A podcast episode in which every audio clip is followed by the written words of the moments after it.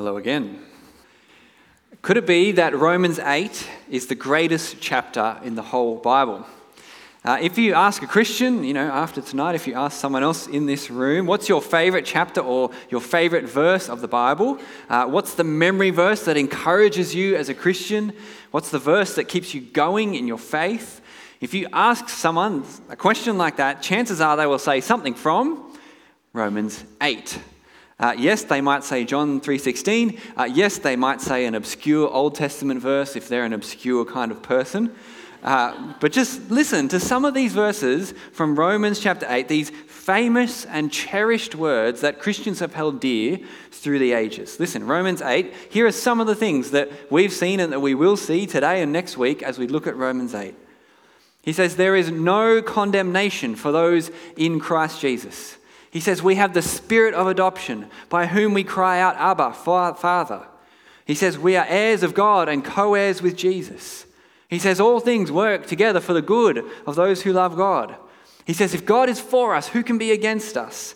He says, If God didn't spare his own son, he, if God didn't spare his own son, he offered him for us. He says, We are more than conquerors through him who loved us. And the last one, uh, nothing can separate us from the love of God that is in Christ Jesus our Lord. All those famous and deeply encouraging words come from Romans 8, this chapter that we're exploring over these three weeks. Is this the greatest chapter in the whole Bible? I'll let you decide at the end. But there's another famous verse in Romans that I didn't just mention, but we did just read. It's chapter 18. Look down at your outline or your Bible. Uh, I've printed there Romans 8, verse 18. Do you know these words? For I consider that the sufferings of this present time are not worth comparing with the glory that is going to be revealed to us. See, no wonder this is another famous memory verse in this famous chapter. Uh, but I wonder, what's your gut response to those words? How does that, how does that make you feel? How, how does a statement like that uh, affect you? So, your first reaction might be, I don't know what that's talking about. I'm, I'm not sure. I'm confused. And that's fine. That's why we're here. We're here to explore what it means and understand it. So, stay tuned. Uh, but my hope is for many of us that your first response is, Amen, Paul. Yes, I believe our present suffering, this life is not all there is. We have a glorious future to look forward to, life to come, eternal life with Jesus our Lord, joy and peace. I just can't wait for that day. Come, Lord Jesus. But I wonder if maybe for some of us, or maybe just part of us, uh, when we read a verse like that, our first reaction is, Really, Paul? How can you say that? Or even, How dare you say that because my suffering feels endless and it overwhelms me. Paul, are you really saying my suffering is that insignificant that it doesn't compare to the glory to come? Maybe you feel like Paul trivializes your suffering here, your struggles. Well, today the goal is to dig into this passage and see what it means for us, what it says. Let's pray for God's help. Heavenly Father, we know that your word is good, so please help us to hear it and receive it with thanks. And please let it do the work that you want it to do in our, in our hearts and in our minds and in our lives. And we pray in Jesus' name. Amen. So come with me now. Please have your Bible open and your outline there. It's worth saying again uh, you can't be a casual reader of the book of Romans. You must work hard. You don't get the treasure if you don't dig. You have to sweat. Sorry, on this nice hot day to say that. So look at your outline there. The first thing we're going to do is look at verse 18. Uh, because verse 18 is kind of like the heading or the summary for the whole passage. So, what we're going to do is spend a lot of time just on verse 18, and then later on we'll look at the rest of the verses a bit more quickly. Okay? So, let's read it again. Romans 8, verse 18. Paul says, For I consider that the sufferings of this present time are not worth comparing to the glory that is going to be revealed to us. Now, what's Paul talking about? What, what are the big things he's talking about here? Well, he's comparing two things, isn't it? Actually, he says don't compare them. Um, but he's holding up two things. Two things for us to see and to think about. What are they? Look at them. Look at the verse again. Number one, the sufferings of this present time, and number two, the glory that's going to be revealed to us. These are the two things he holds up for us to think about suffering and glory. Now, why is he talking about these things? Why mention suffering and glory? Well, it's because of what he's been trying to do over the last few chapters of Romans. So look back at verse 16 and 17 in your Bible. This is the end of the passage we saw last week that Adriel took us through. Uh, what did we see there? Verse 16, we saw the wonder that if we have the Spirit of God, if we've turned to Jesus, if we become a Christian, then we are God's children. We have this amazing privilege of calling on God as our Father. And verse 17, that makes us heirs of God and co heirs with Jesus. So, because we are God's sons and Jesus is our brother, we have an inheritance on the way we have the guarantee of eternal life with Jesus when he returns and makes all things new. But then he adds this little bit at the end of that verse, did you notice? Verse 17, we're heirs of God and co heirs with Christ, seeing that, or provided that, we suffer with him, Jesus, so that we may also be glorified with him. What's that about? We're simply saying that if you are a Christian, if you are united with Jesus, you will suffer like your Lord did. You will suffer with him in this life, just as he did. And if you press on in faith through that, and if you persevere to the end, well, you will be glorified with him on the last day. So, the path to eternal glory on the last day is persevering in faith, even through suffering and struggle the suffering we can face as Christians in this life. So it's suffering now and glory later. And so verse 17 mentions that idea. And so verse 18, well, he just keeps moving on with that same idea, talking about suffering and glory. You see, this is what Paul's been trying to show us in the recent chapters of Romans. He's been showing us the tension of the Christian life. This is what chapters 7 and 8 are about. They're about the now and the not yet. They're about the fact that, yes, we have been saved now. We have been justified by faith. We have peace with God, reconciliation, redemption, the forgiveness of sins, the Holy Spirit in us. All those things are ours, according to the earlier chapters of book in Romans. We have incredible blessings from God now. But there are also blessings of salvation to come that are not yet. Think back to two weeks ago, chapter 7. Yes, we are free from slavery to sin. Yes, we're free from the condemnation of the law, but there's still a war within us. We still struggle with sin. Paul says, What a wretched man I am, and we're wretched too. We do the sin that we don't want to do, and we don't do the good things that we want to do. God will save us from our bodies of death and sin, but not yet, not until the Lord returns. Or think back to last week, chapter 8. We have the Holy Spirit. A great transformation has taken place, but the body is dead because of sin. And that day, when God brings our mortal bodies to life, it lies in the future for us. Present suffering and struggle with sin, and future glory. That's what Paul's trying to, to get us to understand and to get. So that takes us back to verse 18. Paul holds these two things up suffering and glory, but what does he actually say about each of them? See, what are they? We need to ask that question. Uh, look closely again at verse 18. What are the sufferings that he's talking about? Paul says the sufferings are of this present time. And then the only other time he mentions is the time of glory, eternal life, when Jesus returns. And so the sufferings of this present time are any and all suffering that we face as Christians in this life, in this fallen world, in this fallen age. It's the suffering we've experienced since Genesis chapter 3. And the next few verses, Paul goes on to say what that struggle is like. Uh, he talks about the, the creation being subject to futility and decay and corruption. We live sin cursed lives in a sin cursed world. So that's the suffering in verse 18. But what's the glory? Well, verse 18 says it's the glory that's going to be revealed to us. It's future glory. It's glory, I'm just getting my slides on the right spot. It's glory uh, that we look forward to when Jesus returns. And then there are going to be many glorious things on that day that Jesus returns. But does Paul have something in particular in mind? I think he does. He actually shows us in the rest of the passage. Let's dip into a few verses. What is the glory that's going to be revealed? Look at verse 19.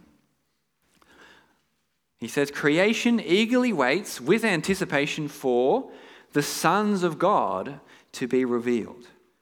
God's children, his people in Christ, will be visible and made clear on that day. Look at verse 21. The creation itself will also be set free from the bondage of corruption and into the glorious freedom of God's children. We, God's people, will experience freedom. Now, what are those things hinting at? I think the answer is in verse 23. Verse 23, partway through, Paul says, We Christians also groan within ourselves, eagerly waiting for adoption, the redemption of our bodies. Put all that together, and what do you get? What is the glory to be revealed to us? It's being raised like Jesus was raised. So remember back to verse 17, that's another verse that helps us understand this. We suffer with Jesus so that one day we might be glorified like him. And how is Jesus glorified? He was raised from the dead. That's the glory that's going to be revealed to us. When we're, we're currently waiting for, for the fullness of our adoption, when our bodies will be redeemed, the last part of us to be saved, our bodies, so that we will then be free from sin, free from death, raised with a glorious body like Jesus' a new body that the Spirit brings to life, not a body of death that constantly struggles with sin. That's the glorious freedom from, of God's children freedom from our dying, sin affected bodies. That's how God's sons will be revealed and made clear. That's our hope as Christians. Look at verse 24. He says, Now in this hope we were saved. You see, we were saved when we first put our trust in Jesus. I hope that you would do that uh, tonight if you haven't already done that. When we first believed in Jesus, we were saved. We believed God's promises and it was credited to us as righteousness. But we don't have it all yet. We were saved for a future hope, for a future glory. God will rescue us from our dead and sin stained bodies, are prone to wander and be tempted will, he will give us new glorious bodies like Jesus. We will be free. Okay, back to verse 18. I said we're hanging in verse 18 for a while. Paul says, yes, in verse 17, we, we will suffer with Jesus just as he did. But verse 18, that suffering is nothing, he says. Nothing compared to our future glory, to the glory that's going to be revealed to us. He says there isn't even a comparison that can be made between those two things our present suffering, our future glory. You can't, you can't draw a line between them because they're too far apart. Why? Well, because our future glory is the last piece in the puzzle of our salvation. It's God doing away with the body of sin and death and clothing us with a body for all eternity. All of our suffering will be swallowed up. We'll be free from death and sin and decay and pain and any curse that sin has brought on us. See, it might be hard for us to understand or to grasp, but our suffering, no matter how bad it gets, or no matter how much of it there is, our present suffering is not worth comparing to our future glory, the hope that God has in store for those who, who turn to his Son. The glory of that day is beyond what we could possibly imagine. The, the day that Jesus returns and we are raised like him, we can't begin to fathom how glorious that would be. We get just like a snapshot of it in, in the scriptures. How wonderful will the reality be? So praise God for, for the joy and the rejoicing and the wonder and the glory of that day that will make all our suffering pale in comparison. Do you believe that? Now, that's a great encouragement. I pray you find it a great encouragement even as you wrestle with that truth. But what do we do now? What do we do now in the meantime where we experience the present suffering? As Christians, what do we do until the day of glory and, and resurrection and life? That's what the rest of the passage tells us about. Now that we've spent a long time on verse 18, uh, it's the key verse. We're now going to move to the rest of the passage. We're not going to spend as long on the rest of the verses. We're just going to draw a few things out. Okay? So, what do we do in the meantime as we wait for the day of glory? There's a few things we do in the meantime as Christians. The first one is we groan. Doesn't sound very inspiring, but hopefully it is as we look at it. Look at verse 19 and 20 and 21. First, Paul says, uh, the creation groans in futility and corruption. That's what we see in the world, don't we? We see the creation is under the curse of sin. And so the weather and the oceans and the land, uh, they f- fall into chaos and turmoil. We have destructive storms, dangerous uh, waters. We have earthquakes. These are like labor pains, Paul says, before the return of Jesus, where he renews and restores all creation and brings a new creation fit for eternity. So even creation groans and longs for this glory to come. But if you then look closer to home for us, look at verse 23. Paul says that we as Christians groan within ourselves. You're meant to groan if you're a Christian. I'm not going to get you to practice groaning now, that would be a bit weird. Um, but you're meant to groan as a Christian. Uh, earlier in the year, I preached a sermon on the sin of grumbling and whinging. That's a sin, but, but there is such thing as godly grumbling, or, or better put, godly groaning. Because this groaning that this is talking about here, it isn't from spite or discontentment that grumbles against God. No, it's more a yearning spirit. A, a, a, spirit that longs and for the present suffering to end and for that future glory to arrive. And it just makes sense when you actually think about it. When you go through pain and when you know that there is an end in sight, you groan, you yearn for it. This is groaning towards God, longing for Him to fulfill His word. Look at how Paul puts it in verse 23. He says, And not only that, but we ourselves who have the Spirit as first fruits, so this is the Holy Spirit working in us, we also groan within ourselves, eagerly waiting for adoption, the redemption of our bodies. Don't you just love how Paul puts it there? The Spirit is the first fruits. And so the redemption of our bodies, that is the full harvest to come. And because we have the Spirit living in us, that means we are guaranteed to be raised with Jesus on the last day. The full harvest will come because we already have the first fruits. Our hope and our confidence is that God will finish the job that He started. If He's given us His Spirit now, He will raise us on the last day, but we groan as we wait. Because now we suffer and we struggle with sin. We long for freedom, for things to end, for our bodies to be redeemed and renewed. You see, this, this doesn't actually belittle our suffering and struggles, it actually validates them. Our present suffering can make us groan in despair, and there's a rightness to that. And I know enough of you, well enough, to know that many of you have had significant struggles, even this year struggles with, with pain, struggles with illness, struggles with relationships, struggles uh, with mental health, spiritual struggles. The encouragement here is that the glory to come is incomparable. Our suffering makes us yearn all the more and long for that day when Jesus returns, and we lean on God even more through our struggle as we groan. Do you groan? Do you yearn for the glory to come? Or are you someone who grumbles instead?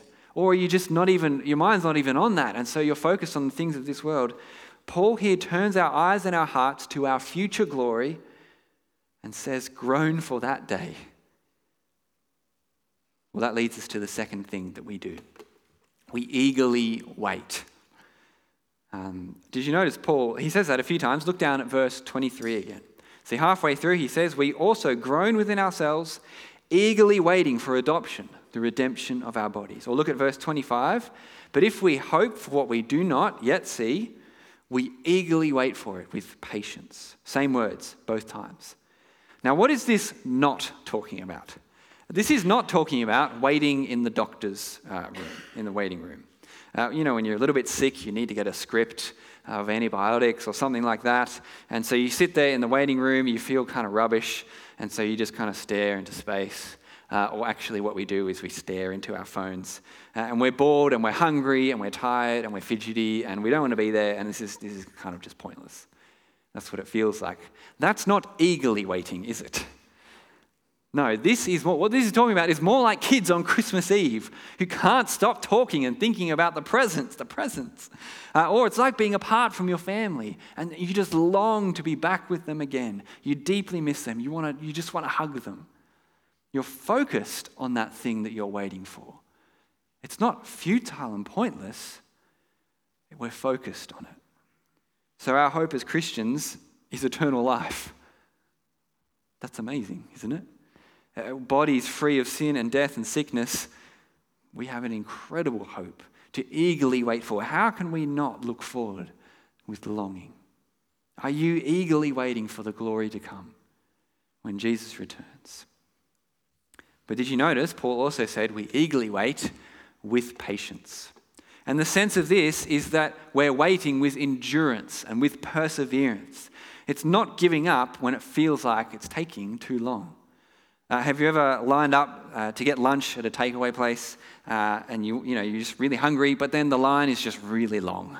And then the staff are just really, really slow. And so what do you do? You just give up and you walk away.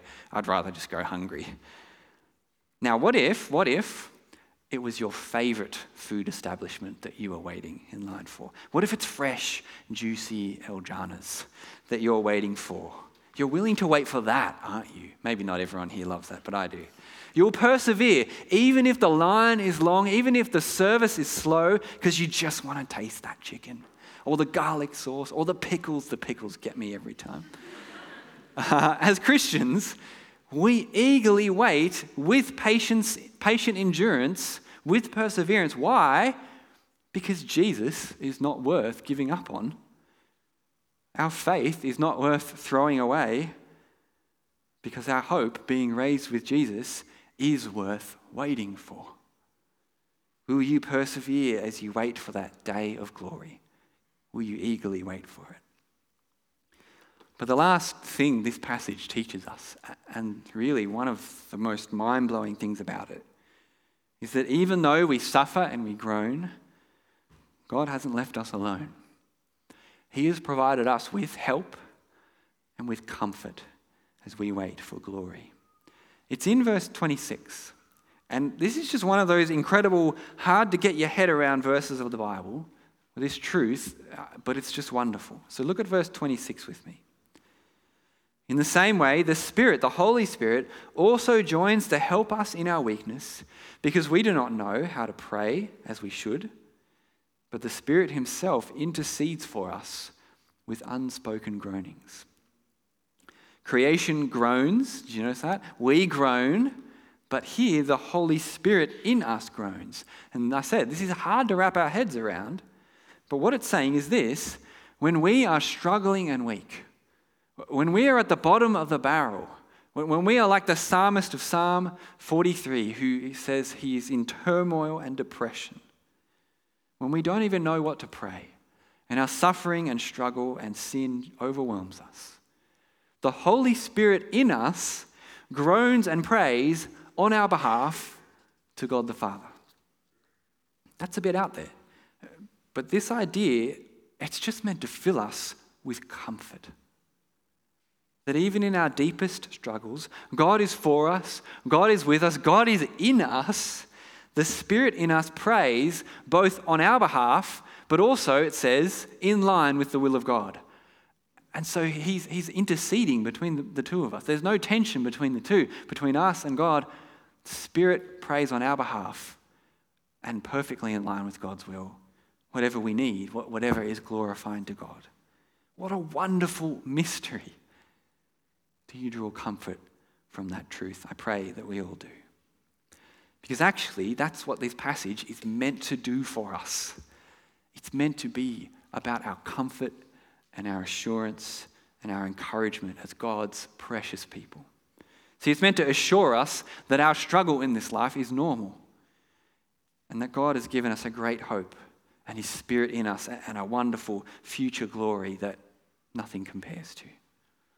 And so, this hope, this assurance makes us keep persevering in faith till that day.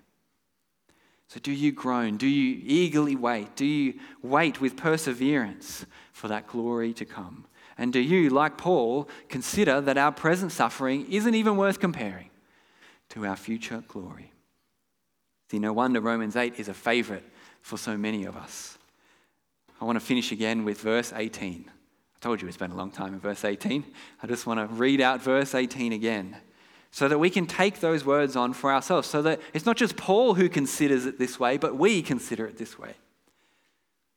Hear what he says For I consider that the sufferings of this present time are not worth comparing with the glory that is going to be revealed to us. Amen.